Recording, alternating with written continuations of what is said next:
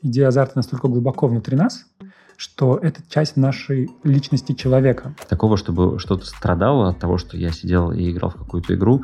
Даже вот этой зимой, когда я сидел с PlayStation, тоже такого не происходило. И этот механизм, он есть у всех млекопитающих. Проводили исследования на мартышках, их обучили, что такое деньги, и потом смотрели, как они будут себя вести. Они вели себя точно так же, как и люди. Они подали в азартные игры, и там, где был непредсказуемый результат, они готовы были рисковать всем, чтобы получить ману небесную.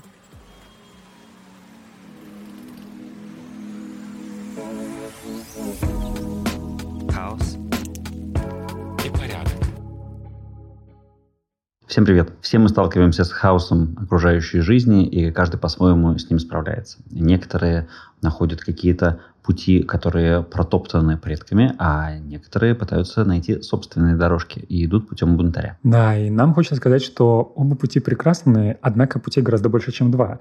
И цель нашего подкаста — это рассматривать разные сферы жизни для того, чтобы находить разные тысячи вариантов внутри и помочь вам выбрать один из них. И сегодня мы будем говорить про тему. По традиции тему мы подсветим в наших приветствиях. Меня зовут Антон Лужковский, и я тот человек, у которого есть золотой сквик в игре Brawl Stars.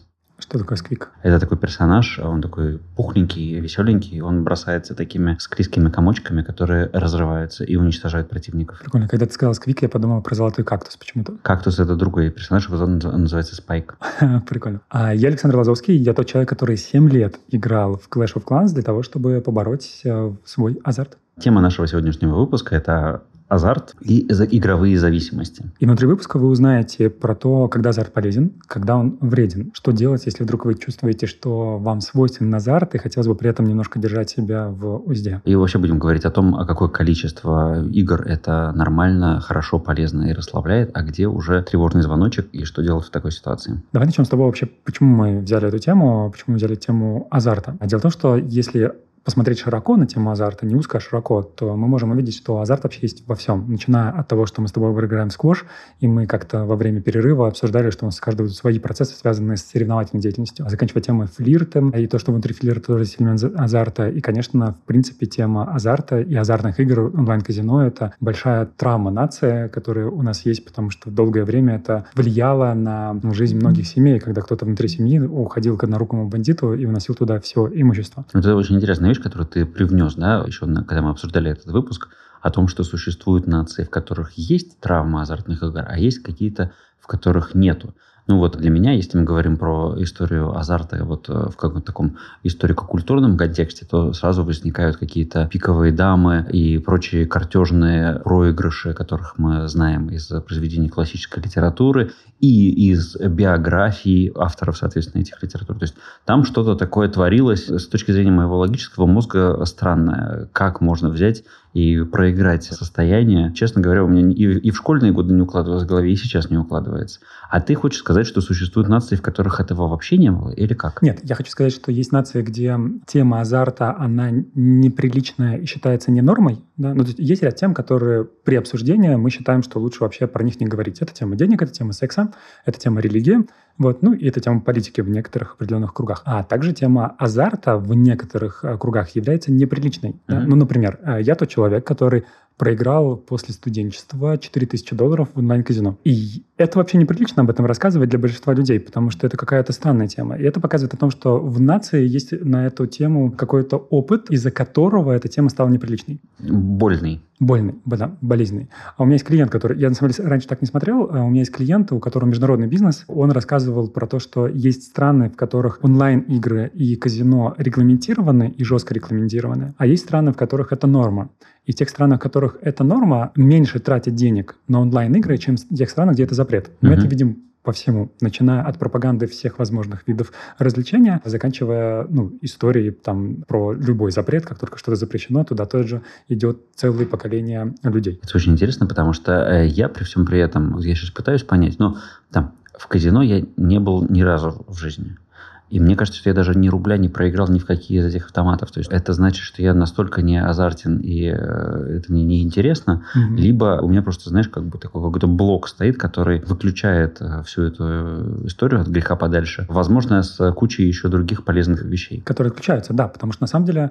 Ну, это очень интересный вопрос. Я думаю, что когда пойдем в спорт поисследуем, но сейчас, чтобы подвесить, что действительно, если вдруг в вашей жизни вообще нет места азарту, для вас это запретная тема, то, соответственно, с точки зрения... метазаконная психология. Если что-то мы себе запрещаем, значит, мы скрываем от себя какую-то часть ресурсов. Потому что, как мы говорили в нашем приветствии, полярное мнение — это мнение ситхов, а джедаи всегда лавируют. Отлично. Джедайские пути в азарте и игры. Начнем с спорта? Давай. Мы оба играем в сквош, и очень вам рекомендуем это место. Давай обсудим, почему мы играем в сквош и какую роль в этом занимает азарт для тебя. Ну, у меня классически есть три причины, почему сквош оказался моим видом спорта. Во-первых, это мощная кардионагрузка, мой браслет меня очень хвалит. Во-вторых, это очень быстрая игра до одиннадцати очков, и туда я действительно азартно погружаюсь. Я не думаю ни о чем другом, и я даже с трудом воспроизведу, как именно сейчас мы разыграли этот конкретный мяч, но вот я полностью нахожусь там, в этом моменте. Мне классно. И третье – это возможность посидеть и потрындеть между играми. Угу. Наверное, вот эти три вещи. И с точки зрения изучения своей соревновательности, своего подхода к конкуренции, к борьбе за победу, я тоже очень много интересных вещей достаю для себя. И, опять же, вселенная прикалывается, поэтому она очень часто мне в партнеры по сквошу выдает психотерапевтов. Вот не только, не только только с тобой у нас эти интересные разговоры, но на Бали у меня еще было как минимум два психотерапевта-напарника, с которыми мы тоже вот могли разбирать то, что происходило, а, а как это отражается на моем подходе к конкуренции, к соревновательности. Я, кстати, даже Reels такой записывал. Я искренне рекомендую, прежде чем идти к коучу или к терапевту на тему вообще движения к цели, сходить на спортивную игру. Да, сквош в этом плане идеален, потому что все стратегии там показываются. Например, когда я начал анализировать, я заметил, что мне неудобно играть лучше соседа. И вот это вот момент, когда история с азартом, она как будто запрещена. Но если я не знаю этого человека, привет онлайн-играм, почему я поиграл в казино, то мне совершенно удобно. И почему, собственно, меня лично в казино ушло. И, ну, есть ряд исследований, которые показывают, когда мы не знаем другого человека. Это исследование, которым говорили, что вы будете жать на кнопку, она будет бить другого человека током. Она не била током, но рядом там был актер, который показывал, что его бьет током. Так вот, когда люди видели друг друга в глаза, то били током чуть-чуть. А как только они друг друга не видели, между ними была ширма, то били током гораздо сильнее. Ну, как бы показывали, что они бьют током сильнее. Вот и продолжали бить, когда видели реакцию другого человека. Напомню, это был актер. И вот э, эта история, которая здесь тоже срабатывает в азарте. Mm-hmm. И когда, особенно когда я играю с друзьями, с близкими, мне прямо неуютно, мне некомфортно. И это вещь, которую я как раз прорабатывал, чтобы впустить азарт. Ну, несколько месяцев я это осознанно делал, чтобы впустить азарт и позволить выходить эмоциям. Я помню, мы с тобой тогда играли. Меня поразило, насколько ты эмоционально играешь, да, а я так сдержанно, там, типа, прилично, такая питерская интеллигенция на, uh-huh. на поле вышла. И вот позволить выходить словам, реакциям, вот это вот.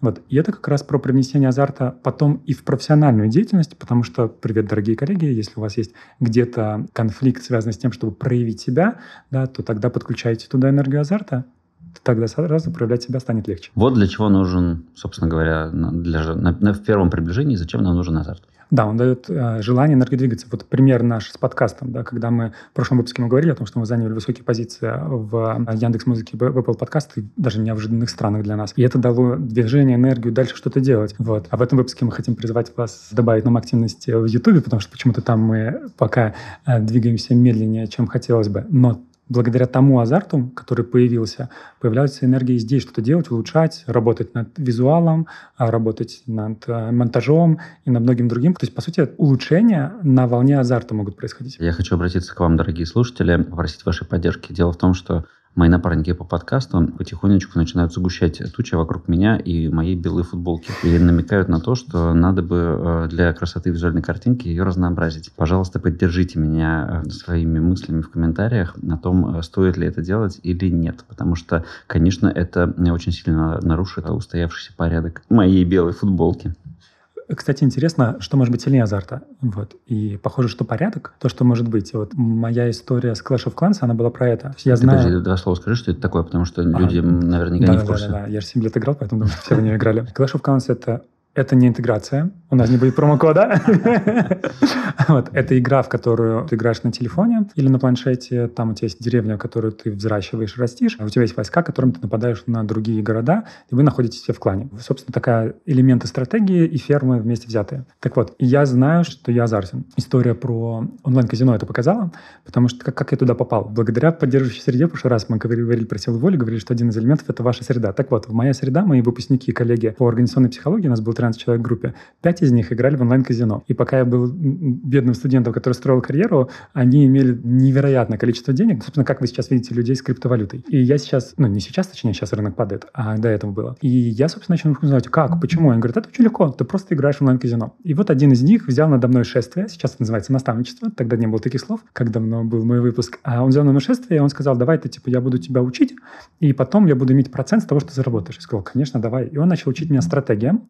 И у него был порядок. Вот он был просто олицетворением порядка. У него была программа, которая подсчитывала, как ему действовать. У него было... Это, кстати, не реклама, но казино, если что. Я против азартных игр в таком формате. У меня есть травма по этому поводу, поэтому я против.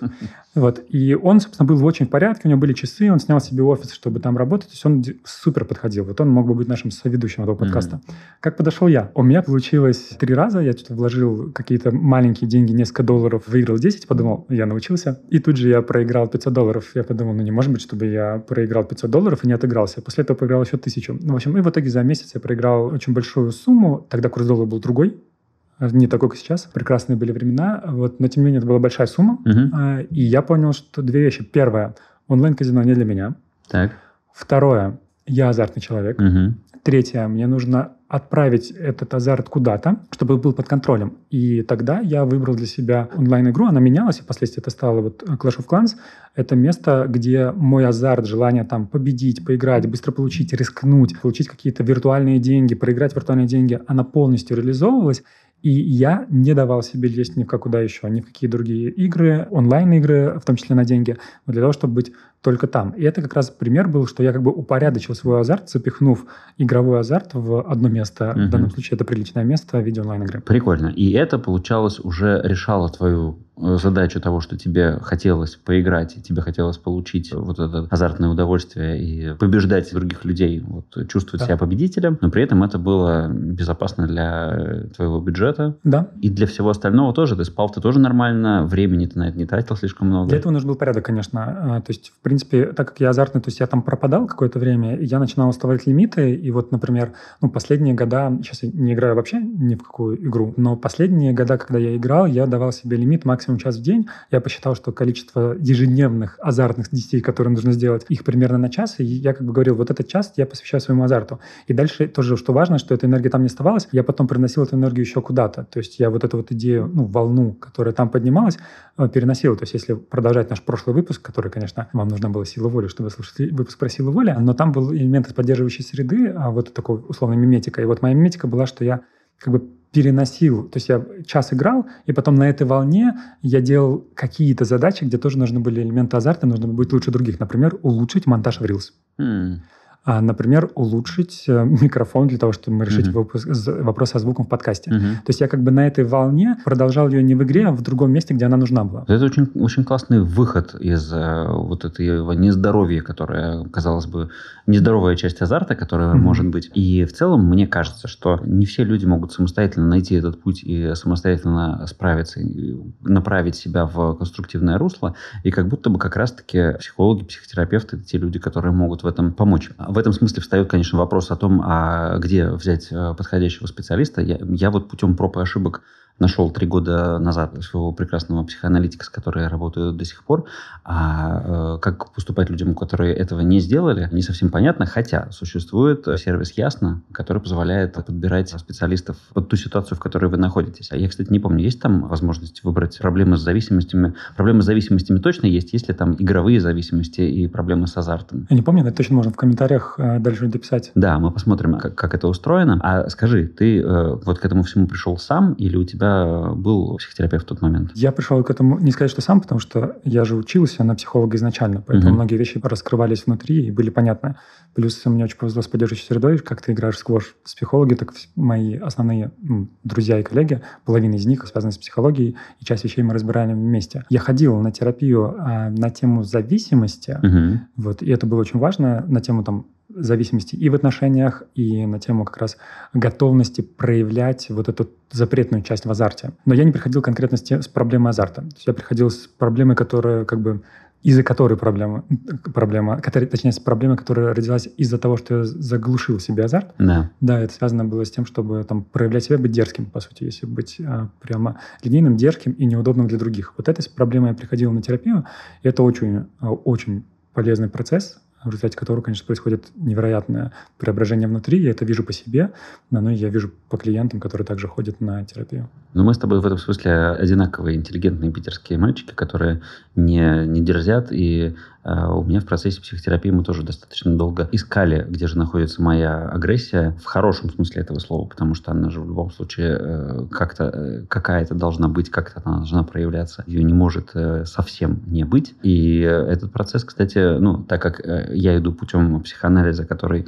самый медленный из всех возможных, то поиск моей агрессии и того, чтобы она проявилась, занял, ну, два... Где-то, где-то в районе двух лет у меня это, на это ушло. Когда говорят, что это долго, я иногда думаю, что ну, до этого тридцать лет ушло, чтобы его загнать туда, mm-hmm. с чего вы взяли, что одну, одну сессию он вылезет. Да. Вот, это, тоже, это может быть очень опасно для структуры психики в целом. Вот, поэтому такие глубинные вещи хорошо прорабатывать проверенными психологами и быть готовым на длительную работу. В этом плане сервис Ясно, мне кажется, очень хороший, потому что он очень внимательно подходит к отбору людей, которые там работают. И у них есть супервизия внутренняя, что крайне важно. Кто не знает, супервизия – это когда психологи приносят свои кейсы, из-за которых у них какое-то переживание. Да, например, я был на супервизии, когда ко мне пришел клиент, который был невероятно успешен. То есть у меня были, как я думал, невероятно успешные клиенты, а этот еще более невероятно успешен. То есть там невероятные были суммы. Я понял, что меня это триггерит. Вот, и я пошел также на супервизию, чтобы разобрать этот вопрос. Вот, и это очень важно, чтобы психолог был сам в процессе супервизии, чтобы он не приносил свои травмы в поле клиента.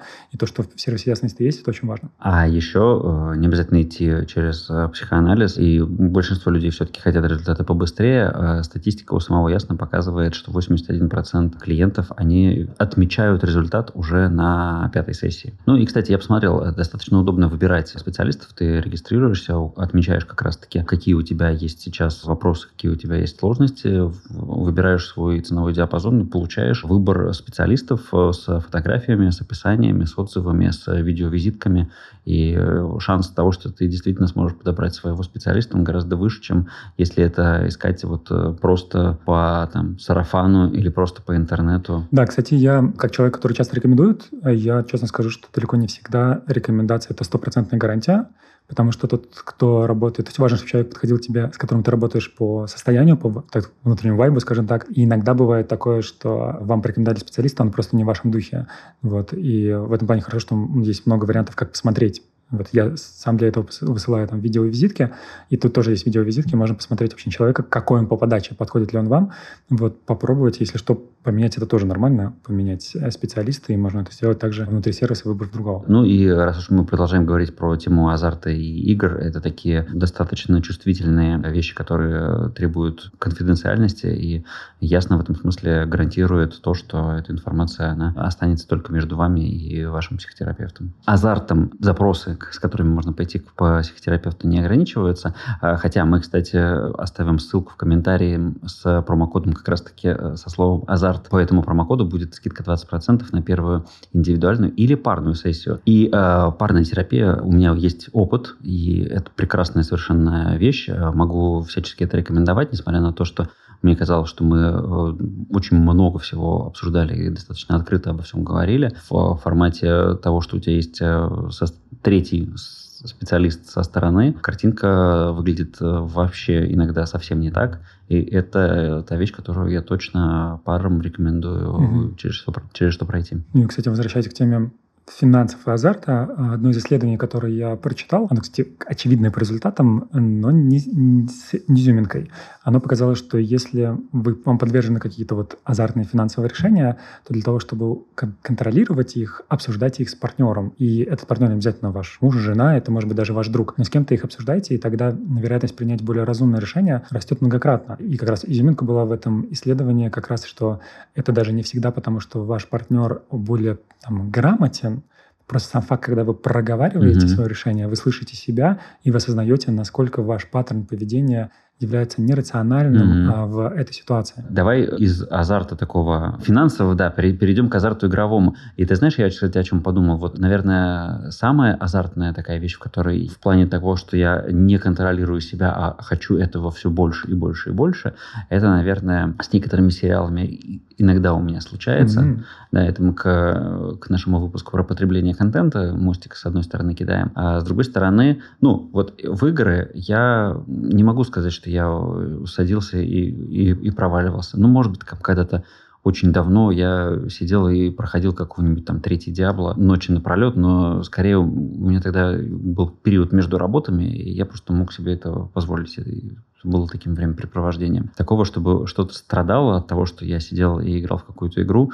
Даже вот этой зимой, когда я сидел с PlayStation, тоже такого не происходило. А вот э, сериал «Викинги», например, напал на меня очень э, сурово и прям поглотил меня на пару недель. Как вот здесь вот понять, да, что, что является здоровой игрой и вообще зачем люди в игры эти играют? Я думаю, что здесь ответ будет такой, который можно было услышать в наших других подкастах. Суть его в том, чтобы заметить то, что происходит сейчас, как влияет на вашу жизнь в долгосрочной перспективе. То, что ты пропал в «Викингах», это что тебе дает? Если это возвращает нас к предыдущему подкасту про ресурсное состояние, mm-hmm. что ты посмотрел на этой волне, я сам как викинг сейчас порешаю все задачи, посмотри сериалы, хорошо.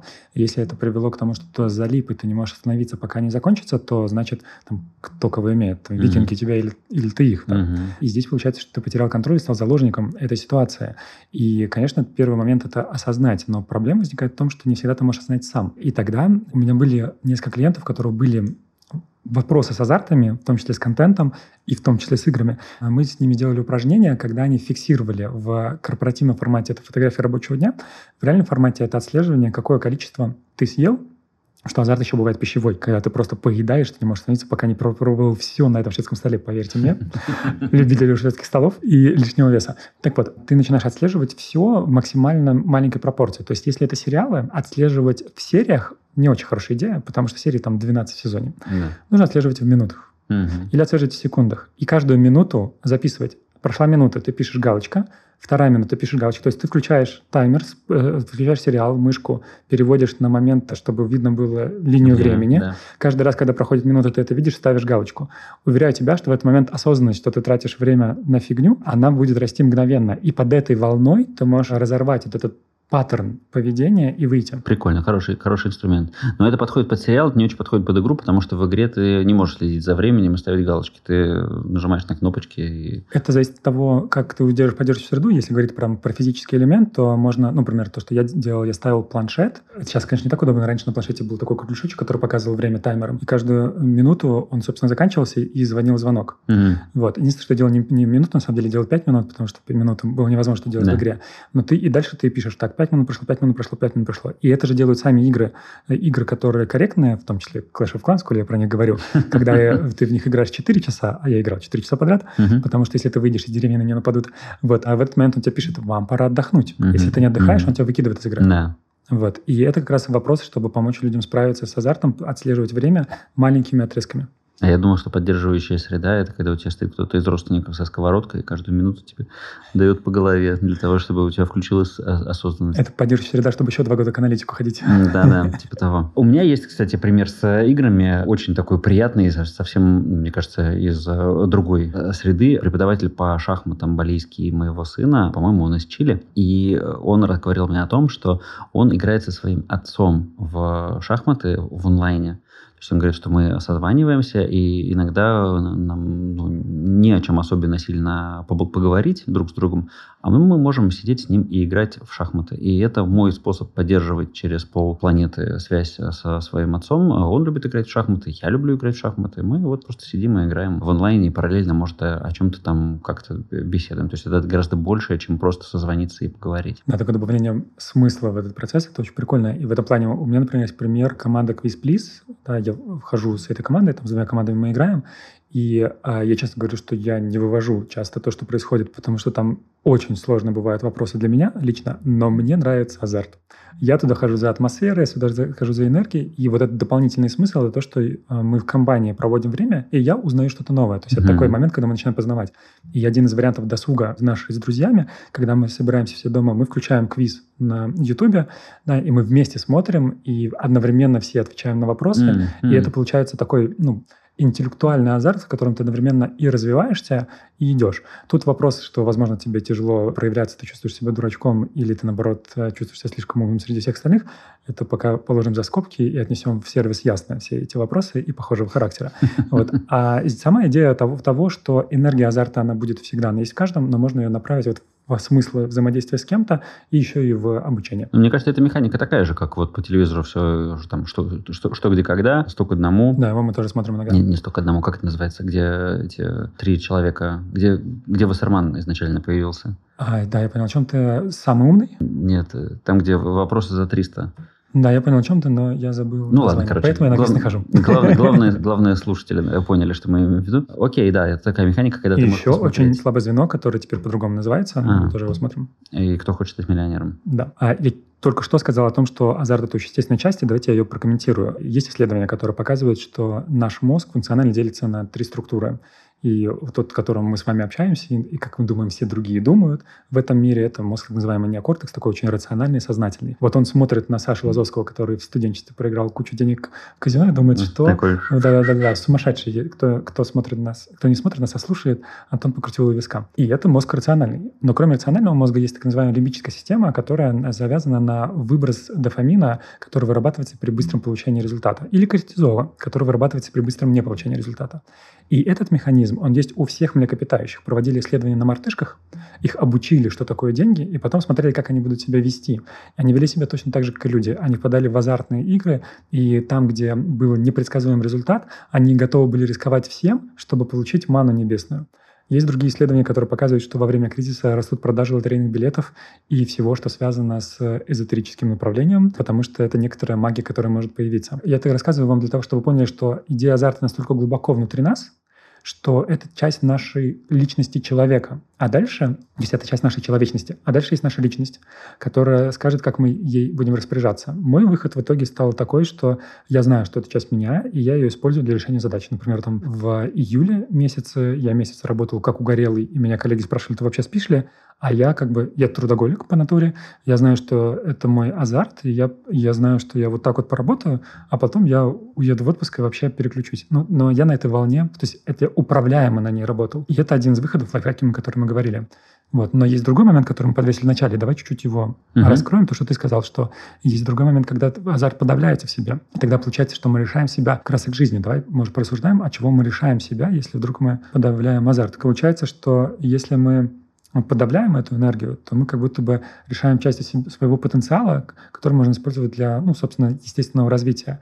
Но одновременно мы очень сильно... Для того, чтобы ее подавить, нужно очень много сил. То есть мы, по сути, чтобы удержать энергию азарта, которая биологически животная энергия, она очень мощная, нужно очень много сил, чтобы ее подавить, и в итоге мы из нашей объема энергии там, сто процентов можем иметь только ну, там, тридцать, сорок, пятьдесят. А остальные просто задействованы на подавление. На подавление, да-да. Вот. И в этом плане вы можете узнать о том, что вы ее подавляете. Я сейчас расскажу, как я узнал. Играю в настольные игры азартные с друзьями. У меня есть друг, который сказал, что никогда не будет со мной играть, потому что превращаюсь в монстра.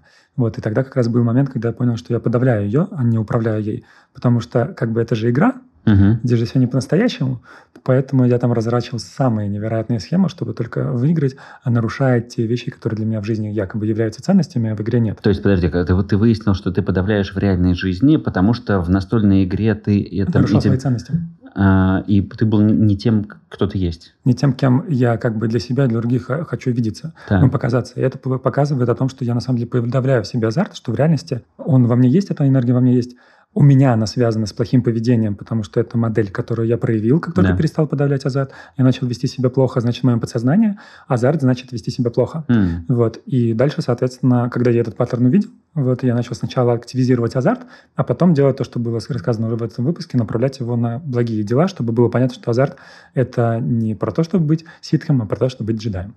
Красиво. Продолжая тему азарта, как мы говорили, мы много экспериментируем с нашим подкастом, и мы хотим попробовать осенью пригласить троих гостей в наш подкаст. Вот, если вдруг вы хотите попробовать поучаствовать в этом процессе, то вы можете заполнить анкету, которая приложена к описанию к этому выпуску, для того, чтобы попросить и стать гостем нашего выпуска. Да, мы приготовили специальную форму для того, чтобы с вами познакомиться, для того, чтобы обсудить и подобрать самых интересных гостей для нашей аудитории, для наших слушателей. Поэтому, если вы считаете, что вам есть чем поделиться, и вы хотите соприкоснуться с нашими слушателями, то, пожалуйста, ищите ссылку в описании. Я думаю, что на этом мы сворачиваем истории про азарт. Ваша задача проявить азарт и подписаться на следующие выпуски, потому что пока вы не подпишетесь, вы не узнаете, какие будут следующие. Кстати, если вы хотите помочь нашему азарту в продвижении подкаста, вы можете запускать наш подкаст по кругу, убирая звук в телефоне, проигрывая два-три раза, и это будет помогать нам расти. Особенно полезно это сделать в Ютубе. Увидимся с вами в следующих выпусках. Пишите, пожалуйста, в комментариях к телеграм-каналу. В нашем телеграм-канале мы все эти комментарии видим и на все из них проявляемся и отвечаем. Будем рады с вами там пообщаться. И да пребудет с вами порядок. И помните, мы здесь для того, чтобы нести в хаос ваши автоматические модели поведения.